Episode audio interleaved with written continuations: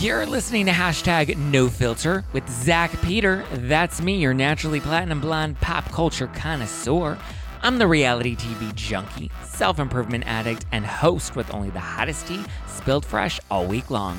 Those balls have gotten you into trouble, though. Oh, you, yeah. They picked us because we're horny. yeah, Right. and that's your chronic state. 24 7. My life has changed so much that it's almost like a completely different life. From the latest news on the Real Housewives, I'm so happy to be here and engage with you. deep dives into celebrity legal scandals, and unfiltered convos with your favorite stars. I've got you covered.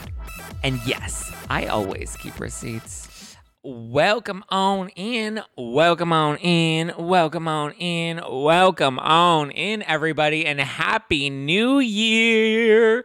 It is officially, we are officially saying goodbye to 2022 and saying hello to 2023. Hopefully, you are fully recovered from the holidays and you're ready. Maybe you're nursing a little hangover this week. Maybe you're still in the holiday fog.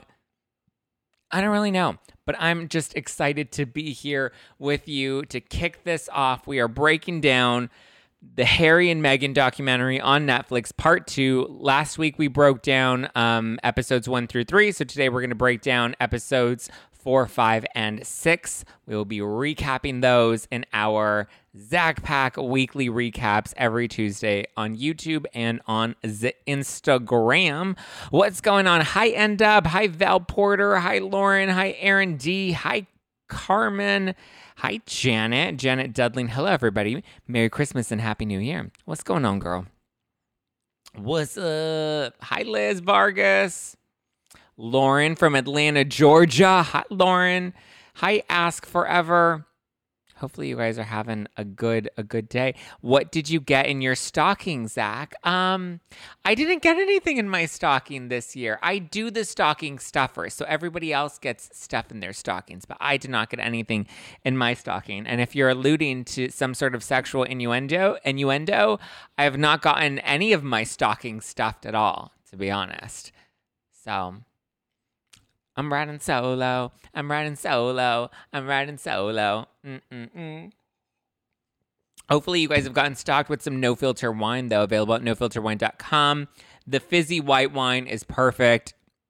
If you want to cut back some sugar, I always like to say it was a great uh, replacement for New Year's Eve in placement in replacement of champagne. You can get some Liddy City fizzy white wine. It is delicious. The rosé works just as well. Always available at nofilterwine.com. Hi, Adam. Oh, Adam called me a beauty. Oh, hi, Adam. Thank you. Uh, hi, Donna Bell. Okay, are you guys? Hi, Sarah Bahu. Are you guys excited to break down? I mean, the conclusion of this Meghan and Harry documentary. I really thought that this documentary was a bit insufferable, but we will let's get into it, right? Let's let's dive into everything Meghan and Harry talked about. So last week we talked about how they met. We talked about you know all of the convenient pieces of the puzzle that they left out of their story. We talked about everything from when they met up until the wedding and obviously their childhood growing up as well. Um, joined right at the sexual innuendo. Welcome in, Mrs. Herks. Break it down. Let's do it. Okay. So, starting with episode four, wedding day. Meghan's very excited. She wanted a mimosa and a croissant because she's in the UK now, and she wanted all she wanted to listen to was going to the chapel. Go into the chapel and where gonna get married. Going to the chapel of love. That's interesting because one thing, because remember last week how they left out the part where Meghan Markle was still dating the hot chef Corey when she started seeing Prince Harry. And we just like completely forgot about that. And we told people that Meghan was single and living her hot single summer life. And that wasn't actually the case. Well, if you remember the Oprah interview, we don't get into the Oprah interview until I think it's episode six of the documentary. However, in the Oprah interview, she tells Oprah that she didn't care about the whole spectacle of the wedding, that the wedding that they ended up doing for the Commonwealth and for the world because it was televised, that that wedding was just one big show and production that they had to do. She obliged to that wedding. And her and Harry secretly got married a couple days before the actual ceremony, privately, just the two of them. There's no mention of this private ceremony in the documentary at all, even though she told Oprah that that was the real wedding and that was the special special wedding, even though I believe the minister that like oversaw that ceremony was even kind of like, mm, that wasn't a real ceremony either. Um, I don't think he was allowed to say much about it, but he seemed to kind of agree with the sentiment that that was a total fake ceremony and it wasn't real. Um, so that was a little interesting, but there were people lined up and down the streets anticipating the wedding. They were very excited for the wedding. So it seemed like the Commonwealth really loved them. It seemed like everybody was really excited about this wedding. A lot of people tuned into the wedding. Like I said, the streets were like totally lined with people just eagerly anticipating this this ma- mar- this holy matrimony arrangement that according to the documentary everybody in the UK seemed to hate. But so Meghan said that the ceremony was stunning and it was so beautiful, very different from what she told Oprah. Charles walked her down the aisle. She says that her wedding was so fun. There were so many endearing um, so many endearing parts of the wedding and parts of the ceremony. I actually this is probably one of my favorite parts aside from, you know, all the the misrepresentations in this and versus the Oprah interview. I would say that this was probably one of my favorite parts of this entire series is seeing their love story. I think that's the most um, interesting part. I think those are the most heartwarming parts where we see them in love. We see them as actual people. We see them as parents later on. All of these little pieces of their relationship humanize them for me, and I actually really enjoyed this. So, watching the ceremony, watching her uh, wanting to play, we're going to the chapel and we're going to get married and drinking mimosas and all of that, to me, I enjoyed those parts of the documentary, right? I thought that that was interesting. They get into the Kens- into Kensington Palace and they say that the cottage that they lived in on Kensington Palace property on palace grounds that it was very small and that the ceilings were too short for Harry because he was too tall for the ceilings and he was constantly bumping his head. So they weren't that thrilled with the cottage that they had. Although I did Google Harry's height, Prince Harry, and he's only six one. I was thinking the way they described it made it seem like he was like six seven. I was like, wow, is Harry really that tall? Can I like climb him like a tree? You can't really. I mean, he's tall. Six one is still tall. It's taller than me. I'm five seven. So I mean, to me, I would climb that tree. I would climb that ginger tree and pick all the ginger off. You know, looks delicious, but.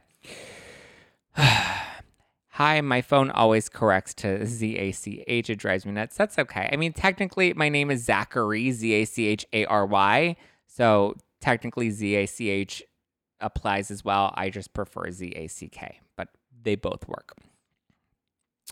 Okay, so had a great wedding. They're complaining about their Kensington Palace place because it's too small. She then gets into her relationship with the queen and she says that she would enjoy having breakfasts with the queen and she loved her time with the queen because she was able to make the queen laugh and they even show a photo of Meghan talking to the queen and the queen is laughing and they're like, "Oh my god, the queen like never laughs." So Meghan was able to make her laugh cuz Meghan's so great and Meghan's amazing listen, I thought that it was also endearing that she spoke very highly of the queen and she spoke of the queen as a grandmother figure. She kind of talks about how, you know, she got to see that, like, obviously she has respect for the queen being the queen, but that she also loves that she gets to see the queen as her husband's grandmother, which I thought was interesting. Um, Sarah says, I still don't get, I still don't think they got much hate until they started saying that they were hated. I needed clarity on that. I do think they love each other regardless of how they got there. Yes, and I agree with you, Sarah, and we're going to get into that because that's the crazy part is we keep seeing this juxtaposition and this conflict of narratives of like, oh my God, everybody loved us and embraced us, and oh my God, everybody was so mean to us. And it's like, well, which one is it? Pick. We'll get into it. But anyway, we see, uh, you know, Meghan and the Queen, and then we see this this moment where they're honoring the victims of the Grenfell fire, which was a massive fire that happened in London. And Meghan claims that she's one of the ones that immediately organized a trip to help the survivors of the fire, and she got Kensington Palace involved. So again, we're seeing a lot of Meghan's philanthropic work, you know, and all the good that Meghan does when she lived on Kensington Palace grounds. We see the surviving women that are interviewed. Meghan talks about how, you know, she visited them for eight to nine months and helped them launch a cookbook. All very nice. We get lots of Meghan doing charity work and lots of how great Meghan is with her philanthropic work. Like we get it every single episode. There's one thing that's guaranteed in every single episode of this docu series, and it's the Diana comparisons and Meghan Markle being a great person and she's so philanthropic and so charitable. Every single episode every episode we get these two messages that are just shoved down our throat at this point that I'm like, we get it. Meghan Markle is Mother Teresa reincarnated. Like, I don't know who's a better person, Meghan Markle or Jen Shah. According to them, they're both saints, right? And listen, it's okay to do charity work. It's okay to be philanthropic. I think it's great. I have a background in in philanthropy and in charity work and, you know, working for nonprofit foundations. I get it. I love it, but my god, Shit, we get it. Also, I'm still confused as to what the documentary series actually is about. Is it about their love story? Is it about racism in the UK? Is it a character piece about Meghan Markle and how great she was growing up and how great of a woman she is today? Is it about Harry and Meghan's exit from the royal family? Because we keep seeing bits and clips of their exit and we see bits and clips of the bullying and the discrimination that they faced that keeps coming up and without any true tie to any of the stories that we're actually getting. And this charity work and her relationship with the queen like it all feels like okay so where why are we complaining? It seems like this is a great gig. You're helping a lot of people. You're doing a lot of good work. We're constantly being shown all of these amazing things that you're doing as the duchess of sussex. And now we're seeing how great of a relationship you have with the queen. So we keep getting these conflicting these contrasting narratives, right? It was great and we were philanthropic, and it was terrible and we couldn't take it anymore. Then we get into the trip to Australia and how they were so popular and everyone in Australia loved them. And that was apparently a problem for the palace. I guess the royals didn't like that Meghan was becoming popular with the people because she's not allowed to become popular, and that threatened the royals that were born into this when I'm like, okay, was she popular or was she the victim of racism? Both? Maybe somewhere in the middle? Where are we going to merge these stories? Because we keep getting this back and forth in these two narratives that aren't adding, they're not making sense together thank you. I was so lost with what was supposed to be, what with what it was supposed to be about, and what was the point of this documentary. I agree. Like it's cute and it had really cute, endearing moments. But again, I'm confused as to what the doc. If it's a documentary, what is it about? Please explain to me what it's about Harry and Meghan. That's also so vague. Like, what about Harry and Meghan? I would assume it was about Harry and Meghan's love story. And I'll have my theory as to what I think would have really worked for the documentary towards the end, but let's keep going.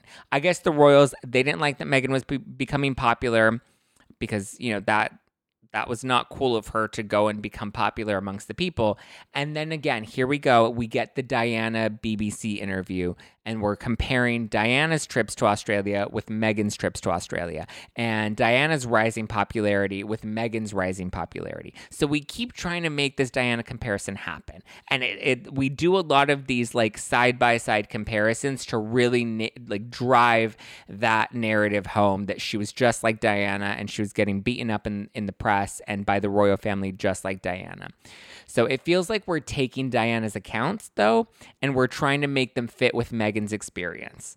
As we broke down in part one, though, there are many differences between Diana and Meghan.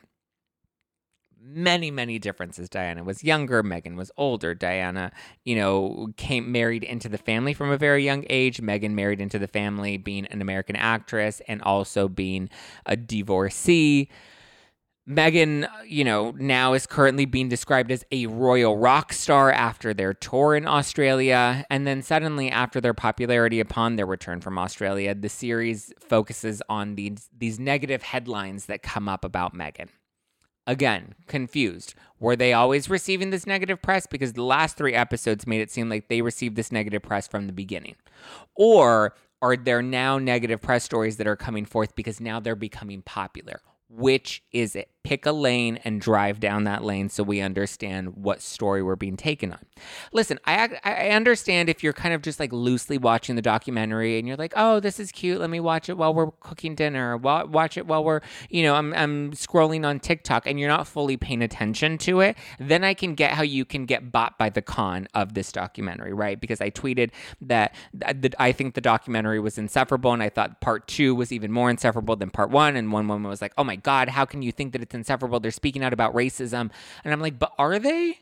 Is that what they're doing? Because I didn't get that. I feel like they were using racism through different parts throughout the documentary, but then we get a lot of Meghan and Harry's love story and their problems with the royals and Harry's trouble growing up with the with the paparazzi and Meghan's struggle with the paparazzi now and Meghan being great and Meghan having trouble with her dad and Meghan not trusting the palace and the press hating them and the press loving them and the people hating them and the people loving them and the UK is racist and the UK loves her and is lining up for her wedding.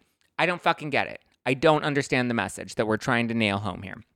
Other than Meghan is just like Diana. That's the one message that is abundantly clear. Abundantly clear. And that's a great point, passenger shaming. Why were they filming themselves? They've been filming themselves since they left the royal family. And I think that was also just very, but I think I, I talked about that in the last part where, um, to me, it, felt like they were trying to sell this documentary. So they were taking little bits and pieces to try and craft the documentary because they were always planning on telling their side of the story. Oh. And it feels like they're totally taking literally every single thing they experienced and just throwing it in a pile for us to figure out. Yeah, and we just weave through these bad experiences with these great experiences that just don't add up. They don't make sense together. Um, they very much contrast each other rather than complement each other. Okay, so let's get back to it, right? So, where was I? Where was I? Okay, so after Australia, they get all these negative headlines. And interesting because I thought that the negative headlines were because the British are racist and not, and because Meghan was a person of color. And again, very mixed message it like are they upset with Meghan because she's a woman of color or are they upset with Meghan because she's threatening the royal family and their popularity? And then when you actually look at the headlines, right? Because if you actually pay attention, aside from just reading the parts of the headlines that get highlighted, because again, if you're not actively paying attention to the documentary, if I was just watching this documentary, you know, as a layman, just kind of like casually watching it, I wouldn't have paid close to close attention. But the whole point of our weekly unpacks is to unpack what's being sold to us, right? If you pay attention to these headlines, a lot of them seem like they weren't coming from the UK, but some of these headlines actually seem like they were coming from the US. And then you look at the publications, the National Enquirer. Aren't they the ones that always talk about seeing Bigfoot? Closer Weekly, Showbiz Cheat Sheet, like cheat sheet. These are hardly like credible. Like hot, this is not the New York Times. You know, like it's not these major publications, and they're saying that what like what's the biggest uh, piece of you know inflammatory headline that they're showing us here that Meghan is a diva behind closed doors how that's hardly inflammatory saying that she's making diva demands doesn't really seem racially motivated to me. It seems like they're it's scandal related, right? Celebrities cause scandal. And when you say somebody is difficult to work with, when we say Katherine Heigl is a bitch behind the scenes, that's not racially motivated. It's because there are people that are telling stories of their horror story experiences with them. It happens with anybody that's notable in any sort of way. Somebody's always going to have a great experience and somebody's always going to have a negative experience. And if you sell it to a tabloid, they're always going to run the negative experience because it drives more sales and it gets more people hyped up about it. I found it strange that they were filming before they even left the UK. I mean, listen, it's it's a valid point. They were doing it for attention. It was all about look at me. That's what it felt like, Susan. It felt very much like look at us. We're so sad. We had the worst experience ever. We're terrible, you know, or the, the Royals are terrible and we had a terrible experience. But when it comes to the headlines about her being a diva, that I don't think is racially motivated. I think that's behavioral motivated. And if you remember, there were reports of Meghan's staff quitting with quick turnarounds for how long they would last. And there were reports of issues between Meghan and Kate, and the issues between Meghan and Kate were over Meghan's treatment of the staff that they shared together. Then they show us the side by side reports comparing Meghan to Kate. And Harry says, if you can't see the difference, then I can't help you. So now we're going back to alluding to this being racially motivated and this is racism, right?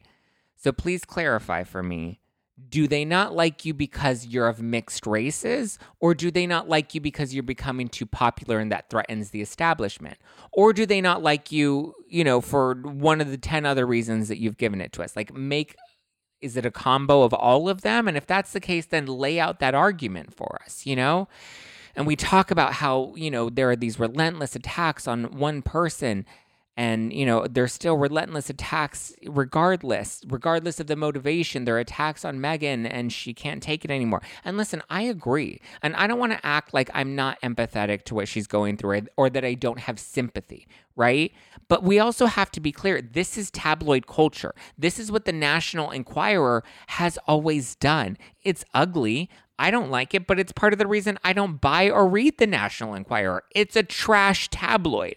But that's not unique to Meghan Markle, nor is it unique to her being a woman of color. It's the culture of the tabloids. Don't hate the player, hate the game. Or maybe try to change the game. And maybe that's part of what they're trying to do here. But again, the motivation and what the intention is behind this art this uh, documentary is not clear. Um, you know, and it, it it just seems like they're not pleased with they're not pleased with the fractions of criticism that they get but it's like that happens to all public figures. I'm not even a real public figure. And, you know, but if I pulled the scathing Apple reviews and posted those and like, look at this is horrible, this is all I get. Or if I pulled out, you know, of all the comments that I get, if I only focused on the mean tweets and the mean comments and completely negated the positive ones, yeah, I could get people to feel bad and feel sorry for me. You know, it's all about the narrative that we try to play and what we, we want to highlight and that's why I find it interesting that when we post these these screenshots of these articles and these headlines, we're very clear of which pieces we want to highlight and which pieces of those articles we completely leave out.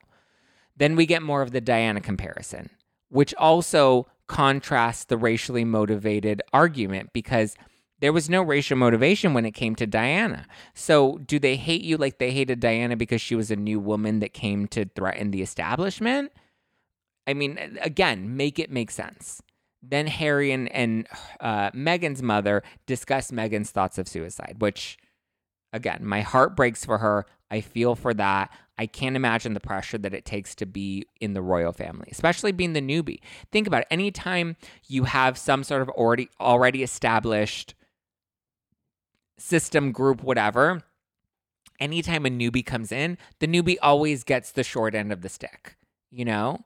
And I do like that in this piece, we get Harry taking some accountability because he was saying that initially, you know, when Meghan would come to him with some of her concerns, he always looked at it as from a lens of being a member of the royal family rather than looking at it from the lens of being a supportive husband. And he regrets not being there for her more, where he was more of like, his initial thing was, okay, I get you're not feeling well, but what is it going to look like if we don't show up at this event?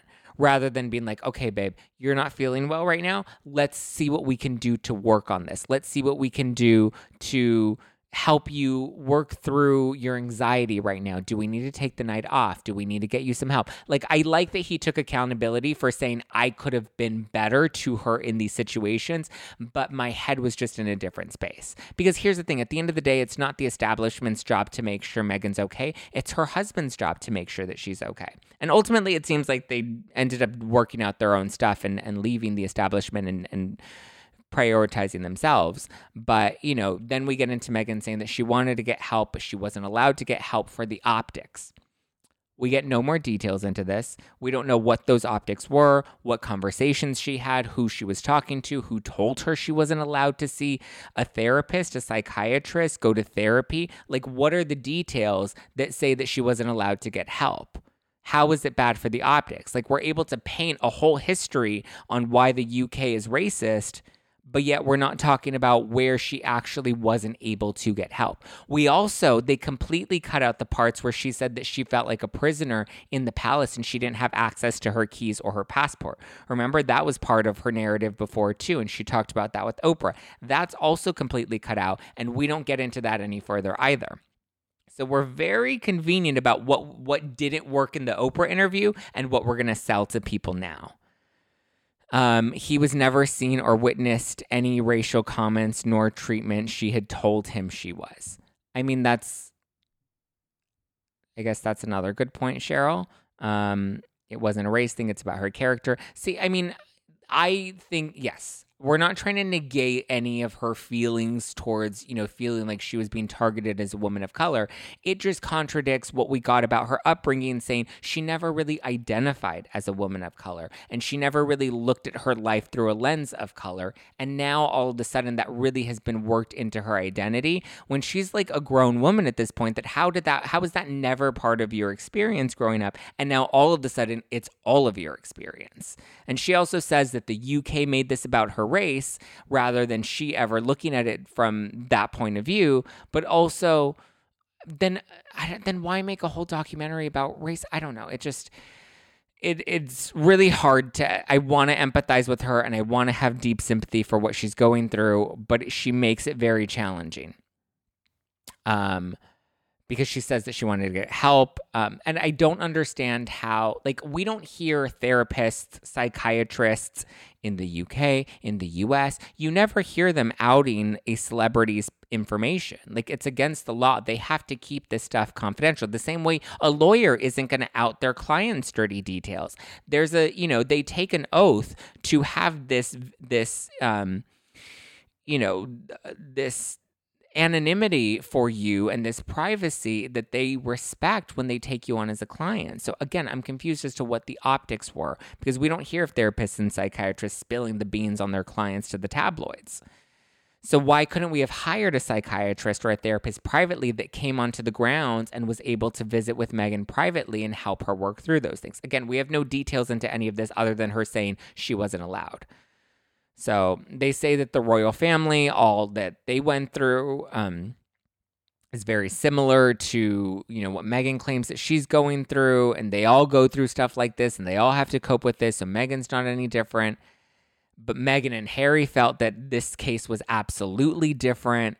But then apparently Prince Charles told Harry, according to Harry, that the media is the media and you can't start a war with the media. It's the nature of the beast, and engaging with them in a war isn't going to end well. It's only going to further exacerbate the situation. So if you're mad about how the media is talking about you, the last thing you're going to do is is is uh, fan the flames and piss them off even more. So Harry was upset that they didn't try to squash negative stories about Meghan honestly, I think it wasn't that deep. I think the palace was like, listen, Harry's the party boy prince. His wife is the newest member of the family. If we're going to cash in our coins, then we'll use them with bigger issues, with more like senior members of the family. I don't think they thought about cashing in their coins every single week with every tabloid article that came out about Meghan. They didn't think that that was a worthy exchange. They're going to try to protect the senior members. They would rather protect a bad story about the queen from coming out rather than Harry's new wife that hasn't even been around for 5 years. You know what I mean? And I don't think it's personal. I don't think it was racially motivated. I really just think that they were like, she's the newbie on the block. Like, that's not our biggest priority at the moment. You know, I'm pretty sure they weren't even fully in belief that Harry's marriage was going to last that long, considering this is just some American actress. And I'm pretty sure they looked down on her for being an American actress, you know, that is on a television show called Suits. Like, I just, I don't think they took Harry and his marriage all that seriously, you know?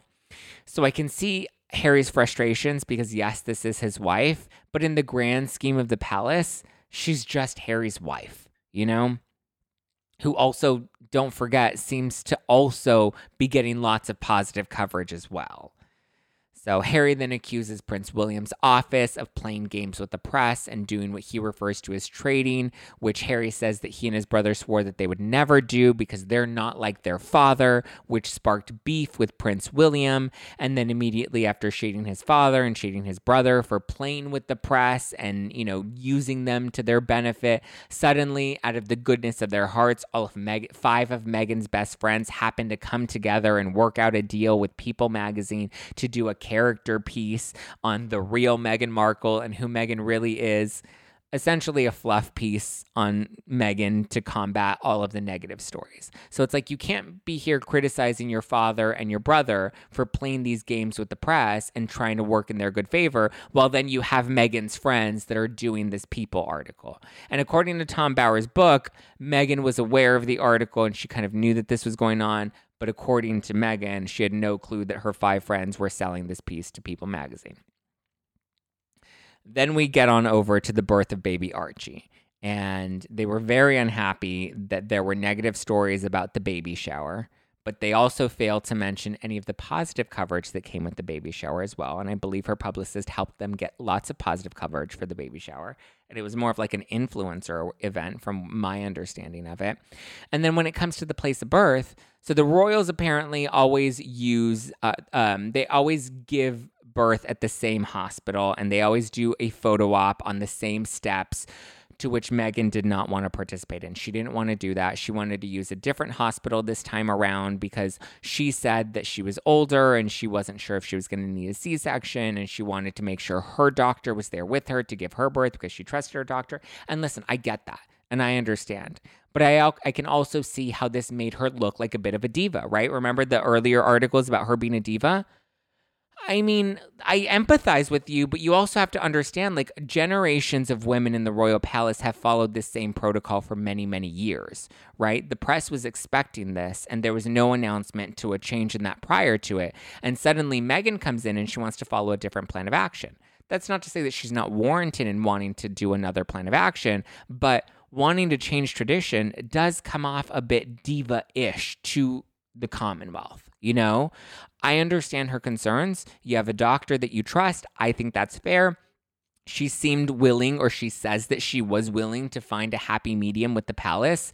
I think that that's good on her. But you also can't fail to realize that when you shake up a long-standing tradition, it will come with a reaction. And that reaction doesn't immediately have to be racially motivated. The reaction could just be because the system is changing, and that will be jarring to some people, especially the press. The press loves scandal, so they're going to look for it any chance that they can. That's how they operate. You can't think that you're going to bring radical change to the UK.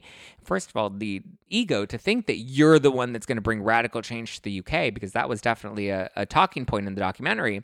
But you can't think that you're going to come and bring radical change and that it's just going to be widely embraced especially since you just had Kate and William that followed the same traditions right before you. It's just it's it's crazy to me. Amanda, Amanda Moore with the super sticker. Wow, Amanda, thank you, my dear. Charmin BB with the super sticker. You guys are generous tonight. Thank you, guys. I appreciate you and all the love. The sh- the story has changed three times in three years.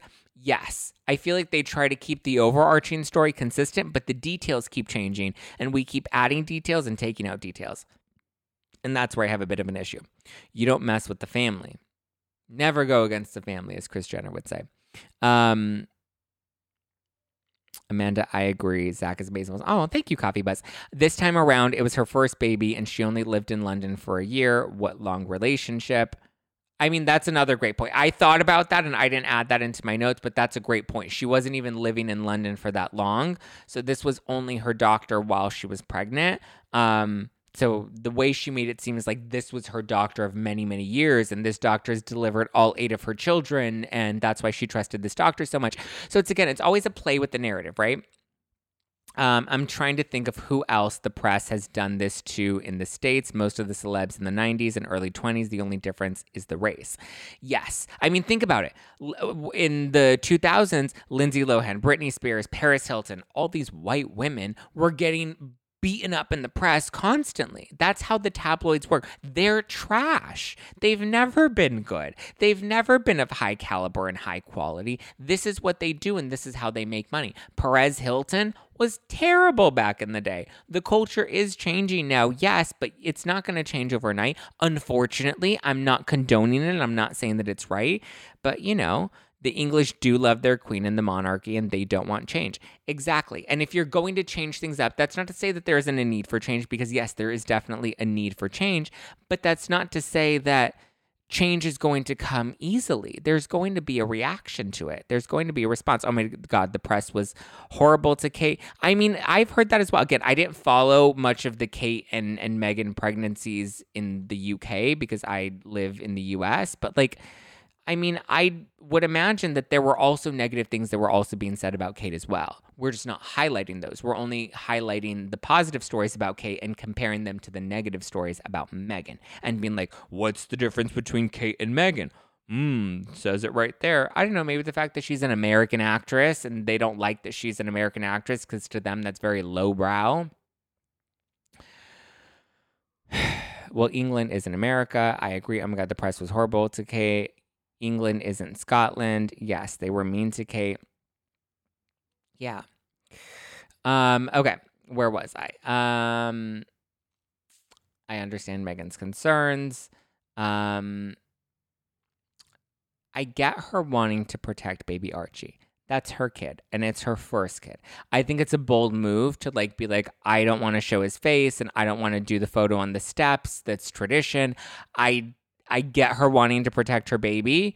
Um, I don't hate her for making those moves. She was protecting her baby. But listen, when you make big, bold moves like that, that's going to come with some people being upset because you're changing their tradition and you're shaking things up for what they're used to. And if you change people's traditions and you change what they're used to, they're not always going to be happy about that and it's going to take them some time to warm up to different ideas. But I think now that Meghan has has shaken things up, this will open the stage for other women to be able to follow in her footsteps and start to make some new traditions and start to change some of those old traditions because we now have somebody that's willing to fight back and willing to want to do something different. But again, that's also going to come with accusations of being a diva. So then we get to the South African tour which is their first tour after baby Archie is born. And I thought that that was wild that they go on tour when the baby's that little.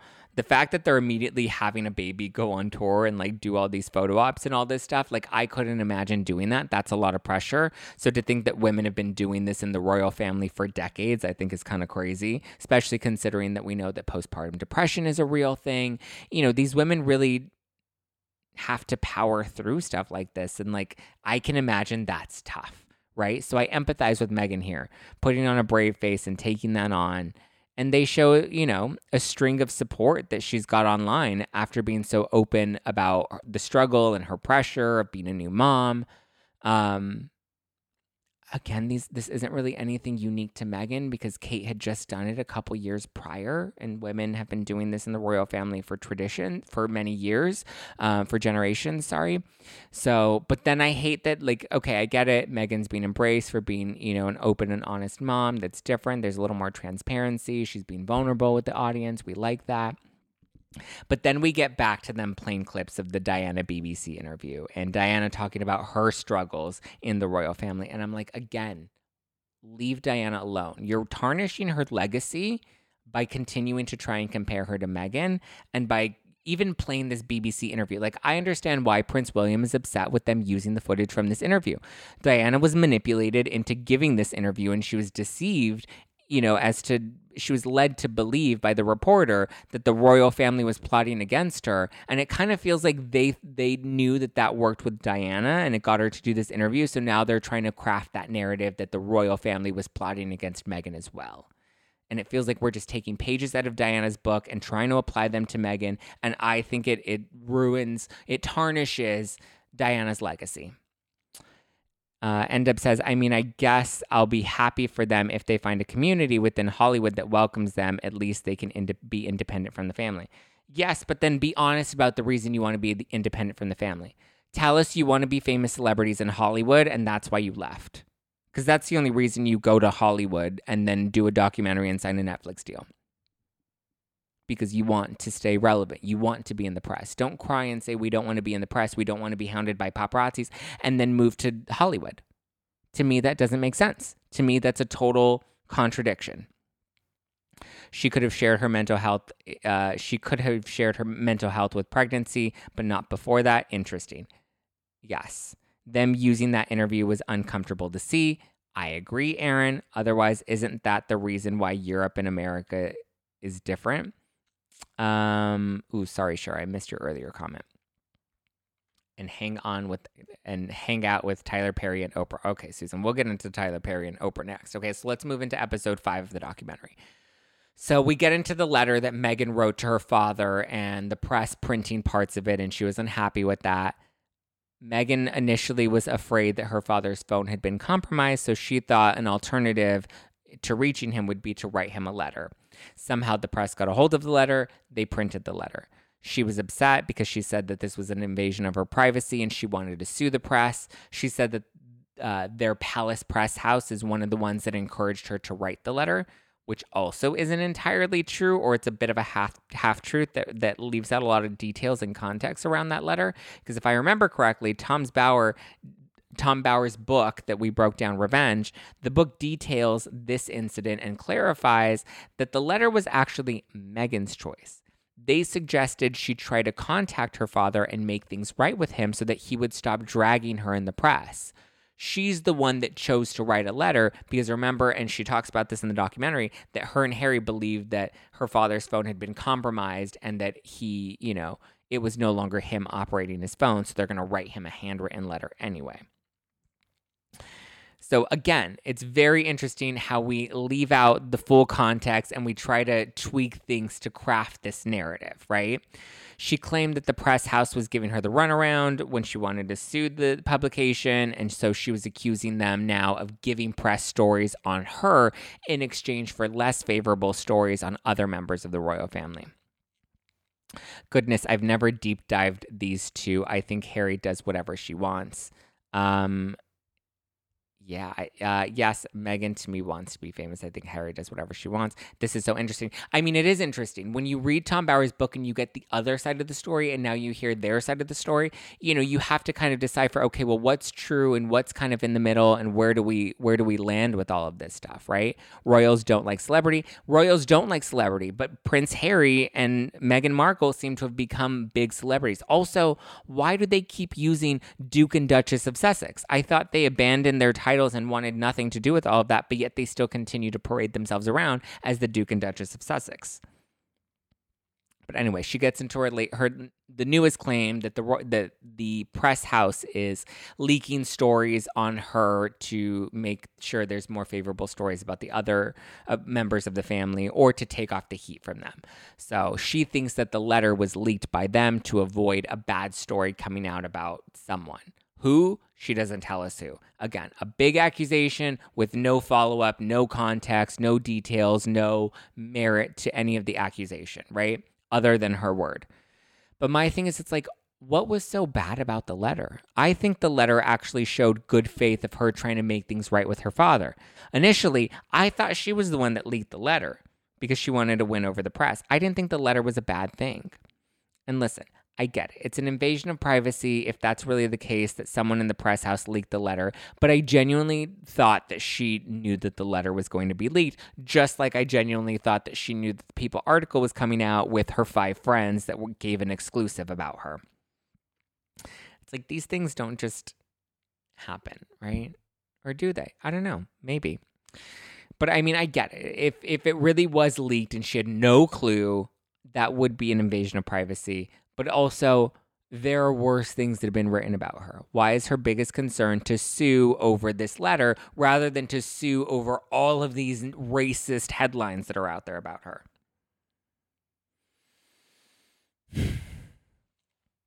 So, if what she's claiming to be true and all this was just to avoid negative press on someone else, I get why she's upset, but I don't know if I fully believe this narrative either.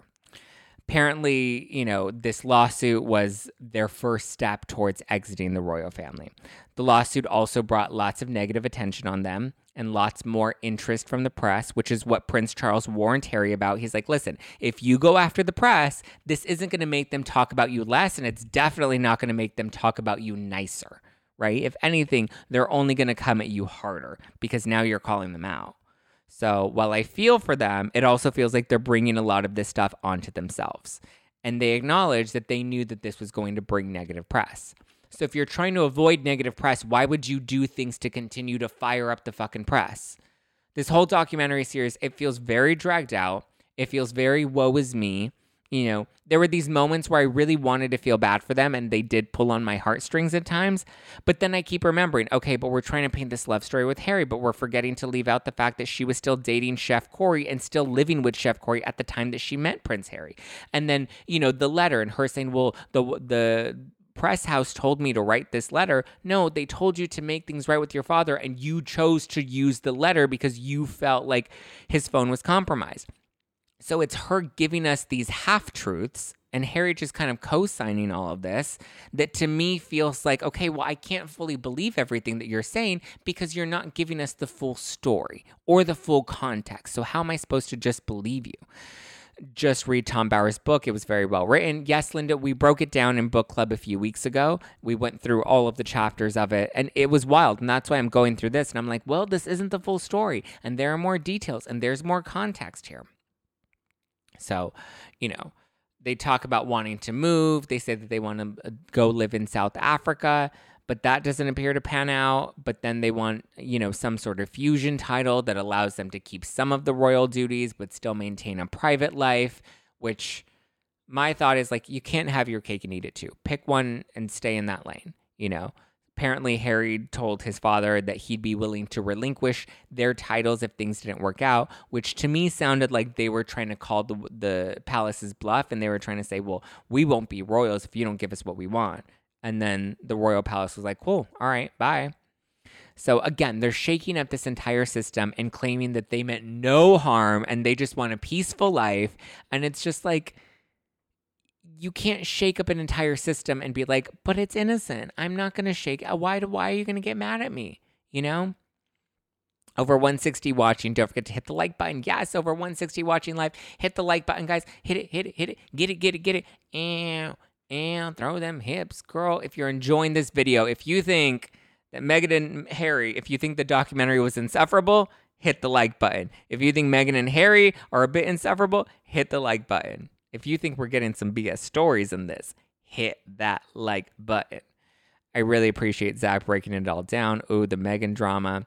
I mean, it's just I want there. The hard part is there are so many moments where I want to believe her, and there are so many moments where I want to feel for her. But then I'm just like, you keep digging this hole for yourselves, you know?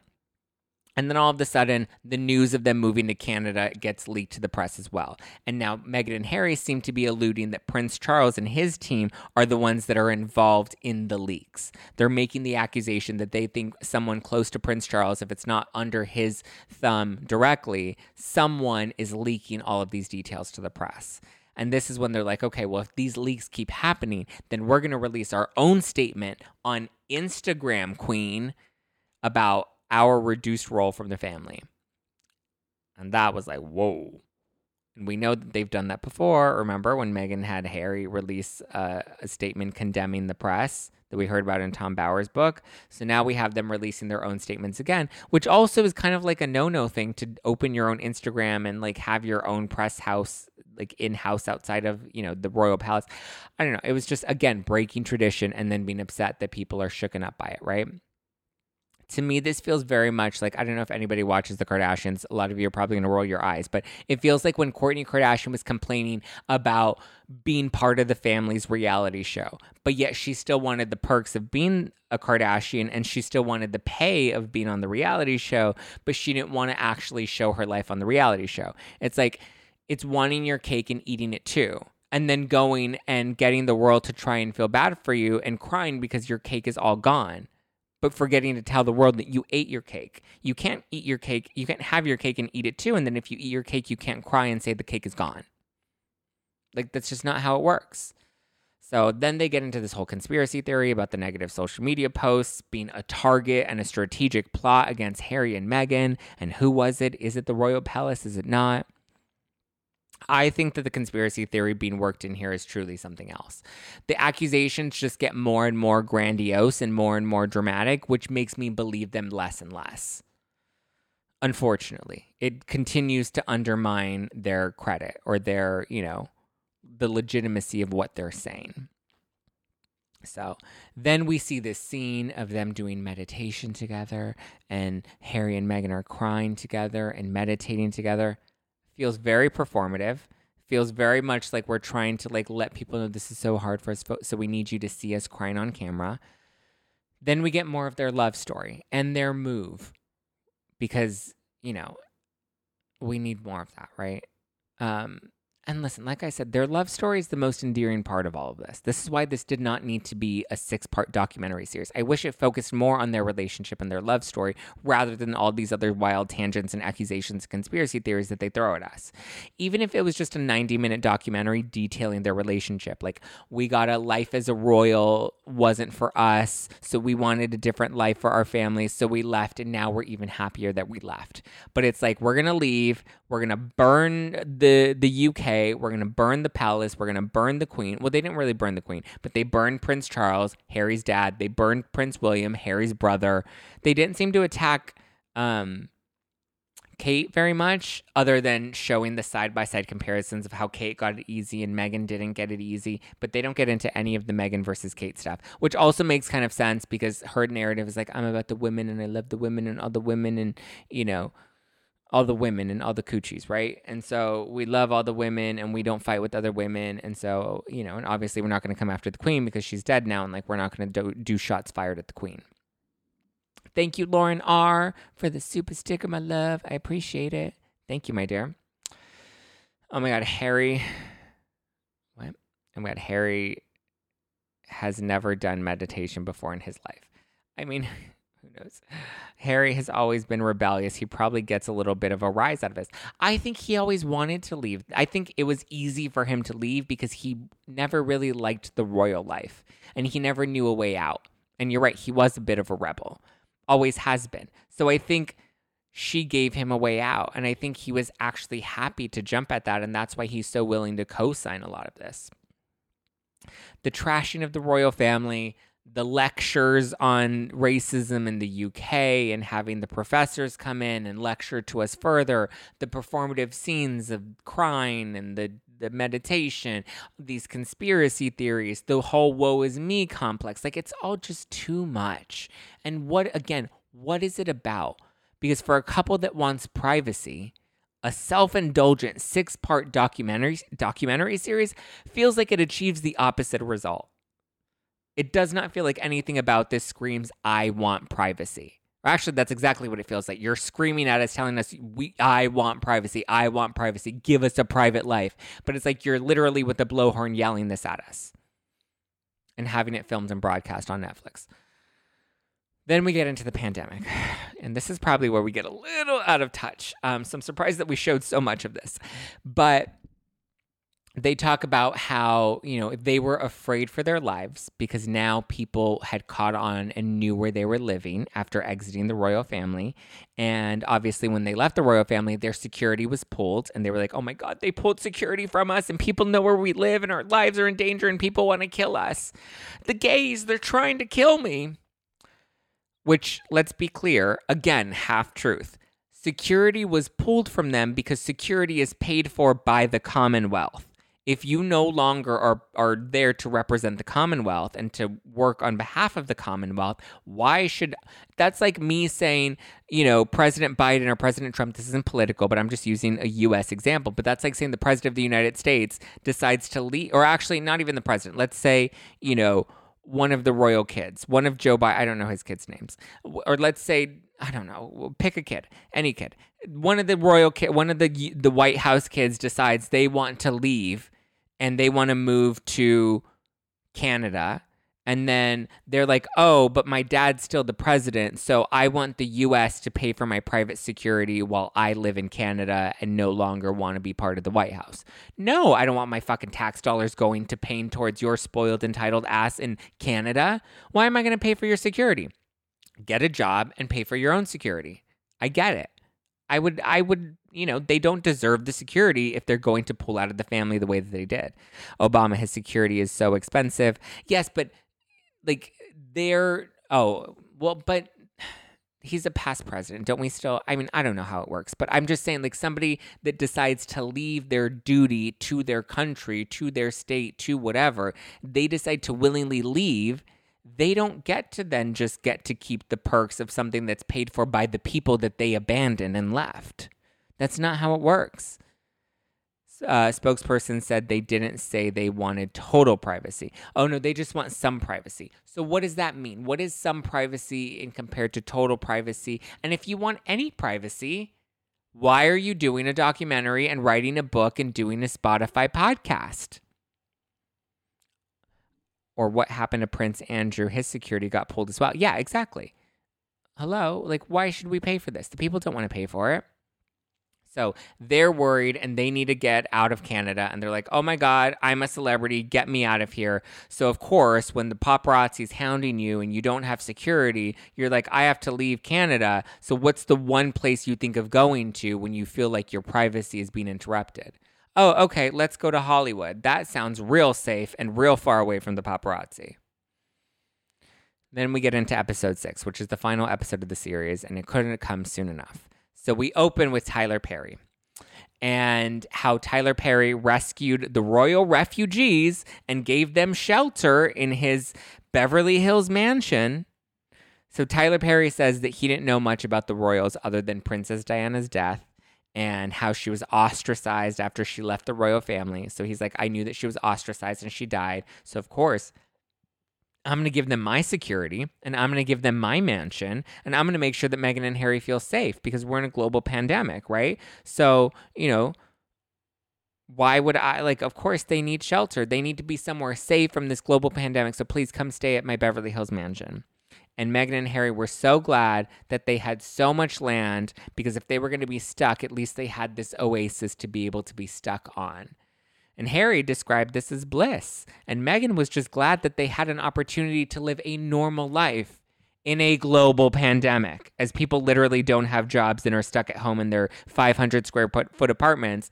Meghan and Harry are like, oh, but we're in bliss in Tyler Perry's mansion and we're away from the rest of the world and we're quarantined and we're respecting the boundaries. Eventually, the media finds out about where Meghan and Harry are living after six weeks of living there. And it's funny how they didn't blame the royal family for leaking that one.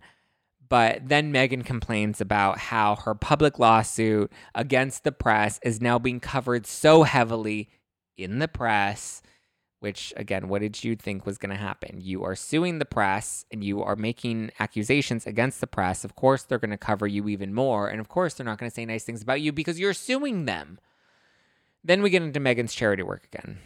Here we go again, back on the merry-go-round and we get some cute little family videos. I think the family videos are adorable. These like real family moments, I think humanize them more than these crafty narratives. Again, this really could have just been like a 90 minute special. It did not need to be six hours long in six parts. We get more sprinkles of Diana references and how, oh my God, Diana announced her pregnancy on on Valentine's Day. And what a coinkydink, Harry and Meghan happened to, announce their second pregnancy on Valentine's Day as well. What a coinkydink. We didn't know that that was going to happen, but what a surprise. then they get into agreeing to doing the Oprah interview because they wanted to tell their story. This interview was meant to fill in the blanks so we get some home videos of them watching themselves doing the Oprah interview.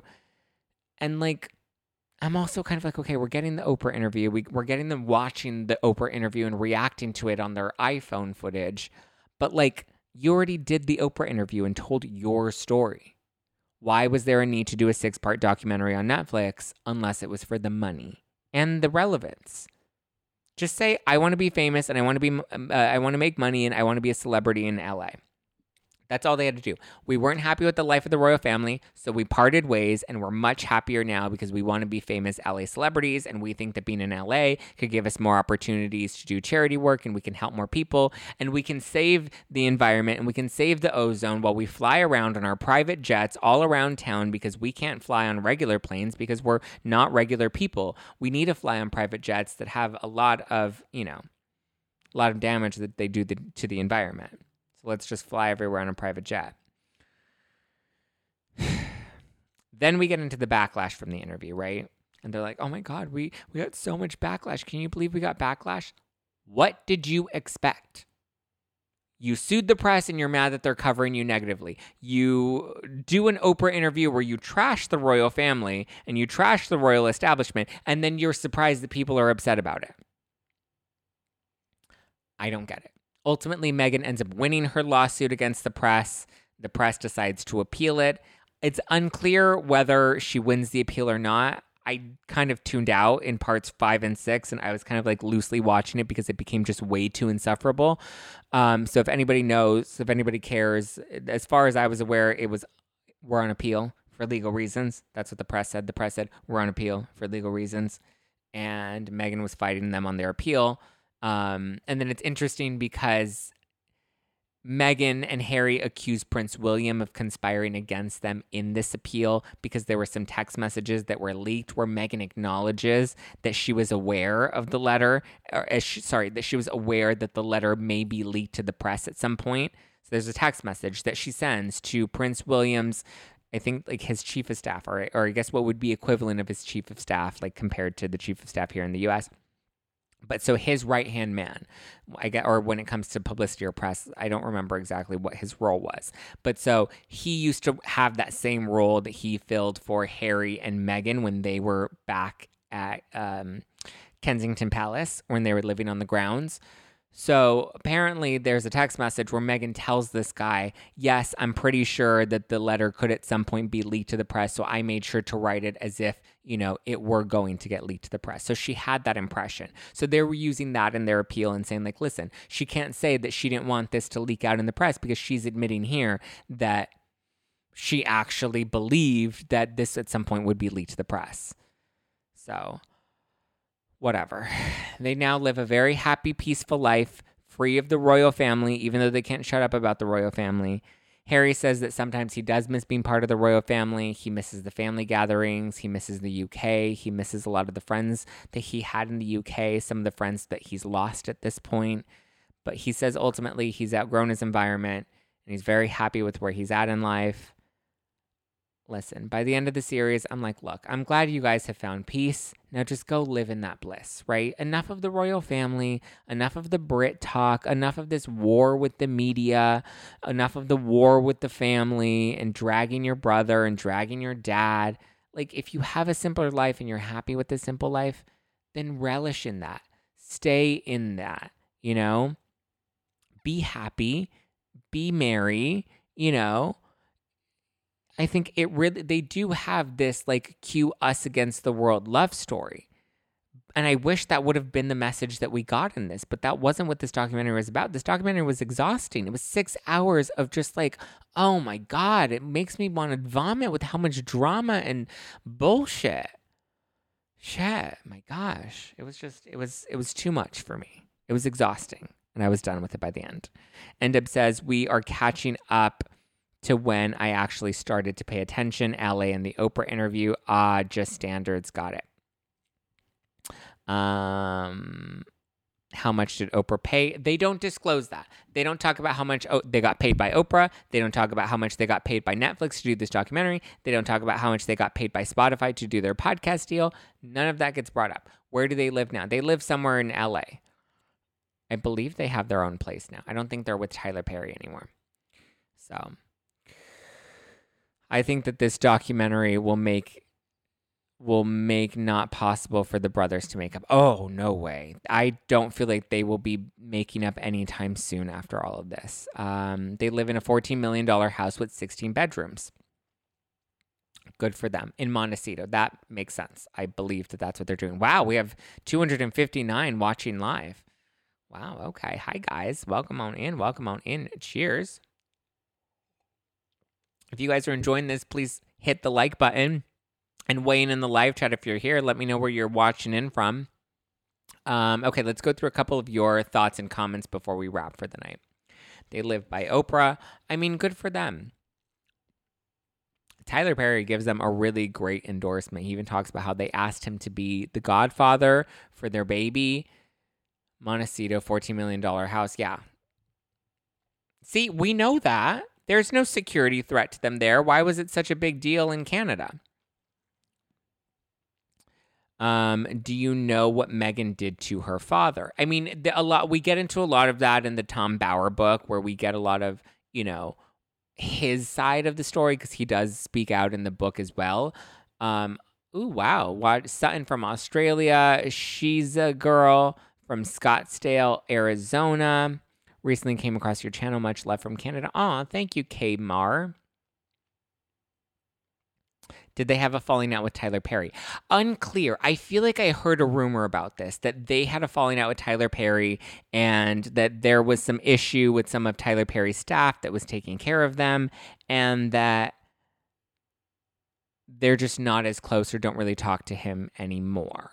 So God bless you, Peter. Uh, sweetie, my name is Zack. um, um, but I, yeah, Peter, I mean, I guess Peter kind of works too, but Please call me Zack. Um, call me by my name. Call me by your name. Much love from from Australia. I have so many Aussies. I love it. What did you think of Doria? I found her cold. Listen, I think Doria is like Thomas, Meghan's dad. She's like Thomas fucked up, and Thomas got uh, kicked out of the family because he was doing all the the ruthless and toothless shit over there in in you know in his little cottage, and he was talking to the press, and he was staging photo ops, and he was trying to make money off of all of this. So Doria is like, I'm not going to do any of that. I'm going to go with the story that Meghan wants me to go with, as if I have a gun to my head, and I'm just going to live life and I'm going to do me and I'm going to make sure I get invited to all the royal parties and I'm going to make sure I come up in that 16 bedroom Montecito house because I want to make sure I get a guest room in there. Like Doria knows how to play the game. Doria was definitely coached. Doria is going to do whatever she's told. She's going to be a good mom. She's going to be like uh, Kris Jenner's MJ and she knows better than to mess up. She's not going to post a, a, bad, unflattering photo of Meghan Markle the way MJ posted that bad, unflattering photo about Chloe. Remember? And then they were trying to remove the photo from the internet, and MJ got put in a corner for like two weeks. Doria's like, that's not going to be me. Do you think that they'll last? I'm thinking they'll divorce in five years as her need for attention finally gets. That's a good point, Sarah. I didn't think that they would divorce. I really believe that they're in love. I really believe that he loves her so much that he will do anything to keep her. And I think she likes that. And again, she's married to the prince. So if they do split and they do break up, I don't think it'd be anytime soon. They have to trash everyone to make themselves look good, then you know that they're not. Yeah. I mean, I think that's a really good point. If you have to trash everybody else in order to make yourself look good, um, I just heard Tyler Perry has signed a big deal with Netflix. Well, that's probably why he's in the documentary. I'm just happy everyone is watching and reporting so I don't have to. Thanks so much, Zack. Of course, Cece. Listen, I love doing this. We do this every Tuesday for our Zack Pack Weekly Unpack. Every Tuesday, we unpack something new. We have to decide what we're going to unpack next week, next Tuesday. Is there a documentary that we want to unpack? Is there a new book that we want to unpack? It doesn't seem like there's anything new that's coming out right now. So, I mean, other than like scripted stuff, but we don't want to do scripted. We like to keep it real, reality, celebrity. She loves to shit stir to be relevant. Yeah. I mean, if anything, I think sh- there were ha- like Harry would have to cheat on her in order for her to have a compelling story as to why she had to leave him. YouTube had this in my recommended videos, wasn't sure what to expect, but okay, I see he's speaking his mind and it's leaning towards the truth, not their fabricated woe is me princess victim. Thank you, Ryan. I appreciate that. Please hit the like button if you're enjoying this and subscribe. We break we cut through the bullshit. We did the Casey Anthony documentary. We did um House of Hilton was a great book club that we did. I feel like I might want to re record it, maybe condense it a little shorter and redo House of Hilton and release it like on the podcast or something somewhere. Um, that way it's easier for people to listen to because I just feel like that was a really good one. And I love kind of diving into these and doing a, a myth busting fact versus fiction. But welcome on in, Ryan. She's a man eater. Make you work hard. Tom Bower is going to be putting out a oh, he's doing another book? Um, a book on Doria in January. Uh oh. That might be kind of fun. I don't know if people are as interested in Doria. People are interested in Meghan and Harry, but I feel like the Doria book might be a little too niche. I really enjoyed watching and listening to you, Zack. Hi from Texas. Hi, Pamela. Um, no, we fear the worst. Uh, I'm going to have to go back and watch the the Casey Anthony documentary episode. Yes, we did the full documentary in one one live stream. That wasn't broken up into two parts. This one's broken up into two parts. This is part two. Last week we did part one. I found you by watching the House of Hilton streams on YouTube. Yay! Thank you, Patricia. Marielle from Ottawa, Canada. Hey, I want to read the book about Doria. Zack is incredible. Def, go and listen to House of Hilton if you're new. I loved House of Hilton. I think that one was really fun. People, I, that seems to be the most popular one that people really love. It's supposed to be a revised version of Revenge with extra chapters on Doria or something. Ooh, interesting. All right. Or the Paris Hilton documentary and try to relate that back to House of Hilton. Um, I feel like we worked in the Paris documentary when we broke down House of Hilton, so I don't know if there would be too much new. I don't really know. I don't know. She really lied. Doria was absent in her life for about 10 years. Thomas raised her by himself. That was the impression that I got reading Tom Bower's book was that her father, Thomas, was the one that um, raised her and that Doria was kind of absent for a lot of years. But this documentary on Netflix made it seem like it was the opposite. We totally cut Thomas out from a lot of it and made it seem like she went and lived with Doria her whole upbringing. But then it's interesting because then she also talks about no, Paris did not get a diamond. Guys, that's a low budget fake rumor. Paris Hilton did not get a diamond. Paris Hilton is not joining Real Housewives of Beverly Hills. Like, please spread the word. If you're screen grabbing this, please screen grab this so we can set the record straight and circulate it everywhere. Paris Hilton False. Paris Hilton is not joining Real Housewives of Beverly Hills. She did not get a diamond. Paris Hilton will not be. No contracts for Beverly Hills have gone out. Paris Hilton is not going to be on Real Housewives. Paris Hilton will never join Real Housewives. It doesn't make sense that she would be on a reality show with her Aunt Kyle and her Aunt Kyle's friends. Low budget, fake tea. Her announcement is probably going to be some product launch. Paris Hilton is not getting a diamond and is not joining Real Housewives of Beverly Hills. Please spread the word. Um, the Royals have done a rep of cheating. Yeah, I'm sure they have. Paris is too big for that show. Yeah. Like even Kathy Hilton wasn't really on the show. She was just a friend of, and that blew up in her face. Okay. Let's wrap tonight's um, tonight's re- recap, our Zack Pack weekly recap. We're here every Tuesday evening. Tuesdays Pacific, 5:30 Pacific, 9:30 Eastern. So you can come in, join us, have a good time. What if it's Paris NFT trading cards? Probably. Probably. Um, did you see the mess about Juan Dixon? Oh no, no, I haven't. But DM me, guys. What about Brandi Glanville? I believe Brandi will be joining Beverly Hills. That I do think is true, just by the way she's been behaving and the way she's been very coy. And I interviewed Brandi. The interview is going to come out after the new year. It's going to be coming out in January. I interviewed her and I asked her about it, and she was very coy about Housewives, which made me believe that she probably is going to be returning for sure. So, no, but like I said, no contracts have gone out. Nobody's confirmed for Beverly Hills next season. So, just hang in there, stay tuned, and I will keep you guys posted. So, no low budget tea here. Thanks for joining this week's recap. Let me know what other documentaries or books you want us to break down moving forward. Have you done Brandi's books? Yes, we did do Brandi's books. Those were fun. Those were great. I love doing Brandi's books. So much fun hanging out with the Zack Pack. Happy to see so many new names. Please come back. I love all the opinions. Yes, me too. I agree. Thank you guys for joining. Zack, you're always a treat. Thank you, Amber. Okay, guys, I love you. I appreciate you. I will. Um, I'm gonna have to let you go. I'm gonna have a little more wine and have some popcorn because you know that's the perfect Olivia Pope diet. Maybe text my boo. I don't have a boo. I don't really have a boo.